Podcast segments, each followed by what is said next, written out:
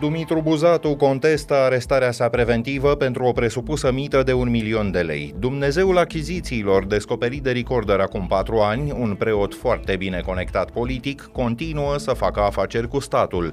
Încă un incident violent la maternitatea Botoșani, un medic a fost amenințat cu moartea. Iar cine ar vrea să ecranizeze toate aceste povești, are cu cine să lucreze. Greva scenariștilor din Hollywood stă să se termine. E luni, 25 septembrie, ascultați știrile zilei de la Recorder.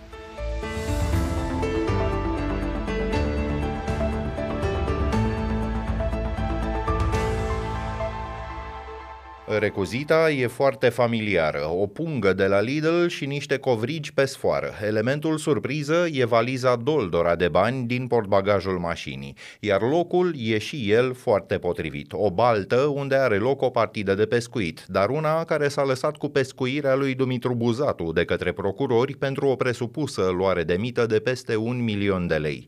Afacerea de corupție în care e cercetat de DNA președintele Consiliului Județean Vaslui face deliciul televiziunilor de vineri seara încoace. Stenograme și clipuri video continuă să apară. Vă rog să ne spuneți geanta aceea cu este. A mea. Și ce se află în ea? Bani. Și ce reprezintă acea sumă? Banii mei sunt banii mei. Sunt banii dumneavoastră? Ce sumă s-a în acea geantă? Nu contează, vă rog să-i vedeți. Păi dacă sunteți dumneavoastră, trebuie să știți. De ce? Știu, dar asta este altă problemă. Nu sunt obligați să spun. Din ce provine această sumă? Și economiile mele care le-am... Și economiile dumneavoastră. Dumitru Buzatu, rapid exclus din PSD peste weekend, a contestat decizia Tribunalului Vaslui de a-l aresta preventiv. Cererea lui se judecă săptămâna aceasta la Curtea de Apel Iași. Cât despre denunțătorul din acest dosar, omul de afaceri Emil Savin, cunoscut sub porecla Farmazon, spune că nu l-ar fi denunțat pe Dumitru Buzatu, ci pe expertul angajat de Consiliul Județean în acest caz. Emil Savin adaugă că DNA l-a pus apoi sub acuzare și că astfel citez, a ieșit toată panorama asta. Potrivit Direcției Anticorupție, relația dintre omul de afaceri și Dumitru Buzatu s-a răcit din cauza neplății unor facturi de 3 milioane de euro de către Consiliul Județean Vaslui. Firmele controlate de Emil Savin au contracte cu statul de peste 90 de milioane de euro. Cotidianul Libertatea a deschis și dicționarul explicativ astăzi. Farmazon, porecla omului de afaceri, e un substantiv care înseamnă vrăjitor. Sensul figurat al cuvântului este om viclean an. Dincolo de spectacolul mediatic, care, cum spuneam, rulează frenetic și în timp real din weekend încoace, DNA-ul nu e la prima operațiune spectaculoasă dublată de o ofensivă de imagine. Acum șapte ani, instituția a lansat o serie de dosare în domeniul sanitar. Ce s-a ales de ele, un rezumat publicat azi de Libertatea, nu dă prea multe motive de optimism. Cu detalii, Ani Sandu. După catastrofa colectiv, procurorii anticorupție au deschis în 2016 o șarjă de dosare privind activitatea spitalelor. Realitatea prezentului sună foarte sec. Trei dintre ele nu au niciun verdict.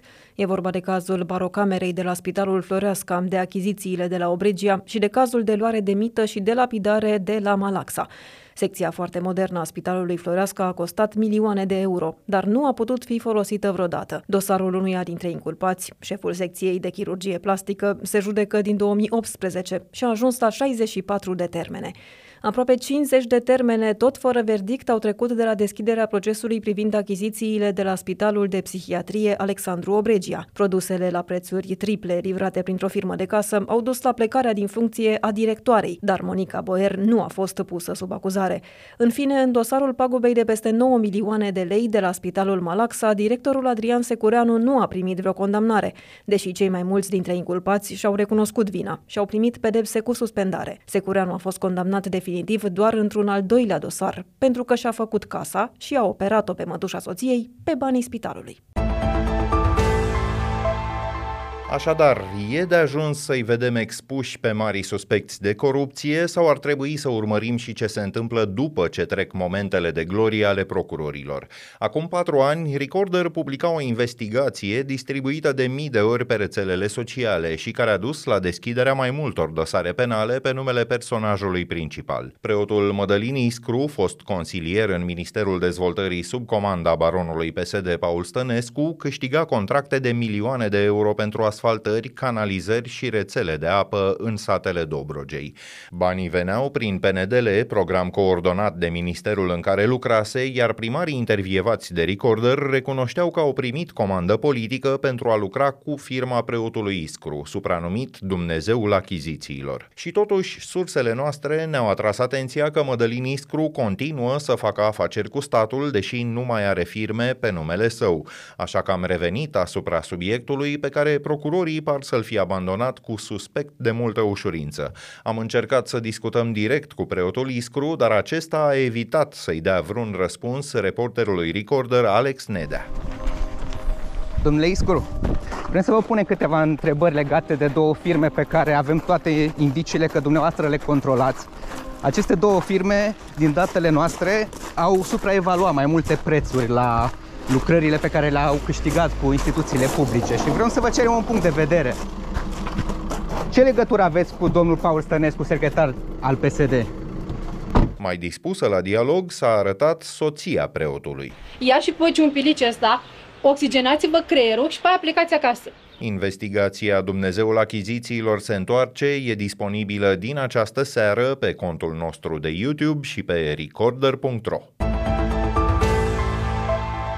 Patronii le așteaptă cu frică, cetățenii cu gândul că noi scumpiri sunt aproape, iar Consiliul Economic și Social nu le-a avizat. Dar guvernul îi dă înainte. Schimbările codului fiscal au trecut de guvern și urmează să fie adoptate cât mai curând în Parlament prin asumarea răspunderii. Premierul Ciolacu a deschis ședința de guvern repetând că fără noi taxe și impozite nu se mai poate. Bugetul duce deja lipsa câtorva zeci de miliarde de lei.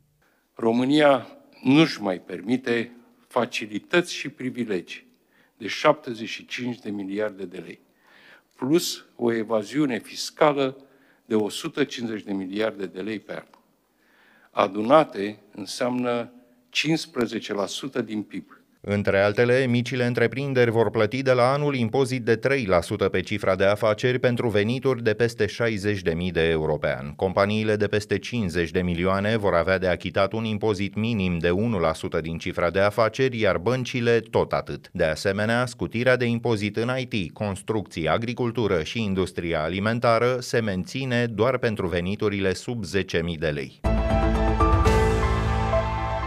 Azi noaptea a plouat din nou cu rachete și drone asupra Odesei. Armata rusă a atacat în primul rând portul Odessa și gara maritimă din regiunea aflată în sudul Ucrainei. Infrastructura și un depozit au fost avariate, iar o femeie rănită. Stațiunea Odessa a suferit și ea pagube importante. Moscova a înmulțit atacurile asupra Odesei după ce s-a retras în vară din acordul privind exportul cerealelor ucrainene. Ieri, o a doua navă cu grâu a ajuns la Istanbul pe Marea Neagră pe un coridor maritim deschis de Kiev. Pe de altă parte, armata ucraineană afirmă că l-a ucis pe comandantul flotei ruse de la Marea Neagră, amiralul Victor Sokolov, în atacul de vineri asupra orașului Sevastopol din Crimea ocupată. Mai bine de 30 de ofițeri ruși ar fi murit în atac. De asemenea, președintele Zelensky a anunțat că primele tancuri americane Abrams au ajuns azi în țara vecină. Presa din Statele Unite relatează că lui Zelensky s-ar fi promis vineri chiar și rachete cu rază lungă de acțiune. Acord de principiu între scenariștii de la Hollywood și marile studiouri, greva care le paralizează de aproape 5 luni ar putea să înceteze. Sindicatul angajaților, care trebuie să aprobe înțelegerea, a salutat ceea ce numește câștigurile semnificative pentru toți cei pe care îi reprezintă. Detaliile acordului nu sunt publice, dar oamenii ceruseră salarii mai bune, bonusuri pentru crearea unor emisiuni de succes și protecție în fața inteligenței artificiale. Anunțul nu pune capăt greve grevei actorilor e pentru prima dată în peste șase decenii când Hollywoodul s-a confruntat cu două conflicte de muncă în același timp. Industria divertismentului nu e singura afectată de proteste, grevă e și la trei mari producători auto din America, General Motors, Ford și Stellantis. La rubrica Fast Forward, alte știri care ne-au atras astăzi atenția, un medic din maternitatea Botoșani s-a baricadat în weekend în sala de nașteri din cauza că rudele unei tinere femei însărcinate l-au amenințat cu moartea. În vârstă de 18 ani, femeia voia să nască prin cezariană, iar rudele i-au cerut doctorului să o opereze imediat. O asistentă a sunat la 112, după care a intervenit jandarmeria. Câțiva medici s-au întâlnit azi cu prefectul, căruia i s-au plâns că situația situația e din ce în ce mai încordată. Sunt foarte multe uh, situații în care pacienții devin violenți, primesc amenințări, medicii de acolo, asistenții, în programul de gardă, noaptea, Maternitatea din Botoșani este cea unde o tânără a murit luna trecută din cauza că medicii amânaseră intervenția pentru a doua zi. Cu un an înaintea alegerilor, primăria sectorului 3 din București a devenit la fel de vizibilă și de transparentă ca portbagajul lui Dumitru Buzatu. Site-ul g4media.ro scrie că instituția condusă de Robert Negoiță a atribuit fără licitație un contract de 6 milioane de euro pentru propagandă. Banii sunt împărțiți de o firmă înființată pentru a administra o hală industrială. Sursele G4 Media spun că printre beneficiari se numără posturile de televiziune Antena 3 Realitatea și România TV, postul de radio Gold FM, ziarele Puterea și Adevărul și trustul din care face parte publicația Gândul. O parte dintre ele promovează deja intens una dintre acțiunile primarului Negoiță. Mii de etnici armeni au fugit din enclava Nagorno-Karabakh în Armenia după ce Azerbaijanul a preluat controlul asupra regiunii. Mulți au avut nevoie de ajutor guvernamental pentru cazare. Exodul e o consecință a unei recente operațiuni militare prin care Azerbaijanul a preluat controlul asupra regiunii, disputată multă vreme de cele două foste republici sovietice.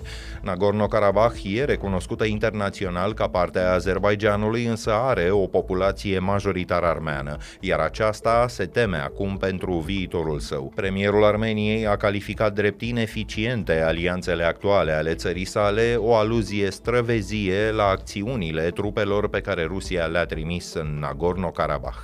Punem punct aici știrilor zilei, ne auzim din nou mâine seară. Sunt Filip Stan David, toate cele bune!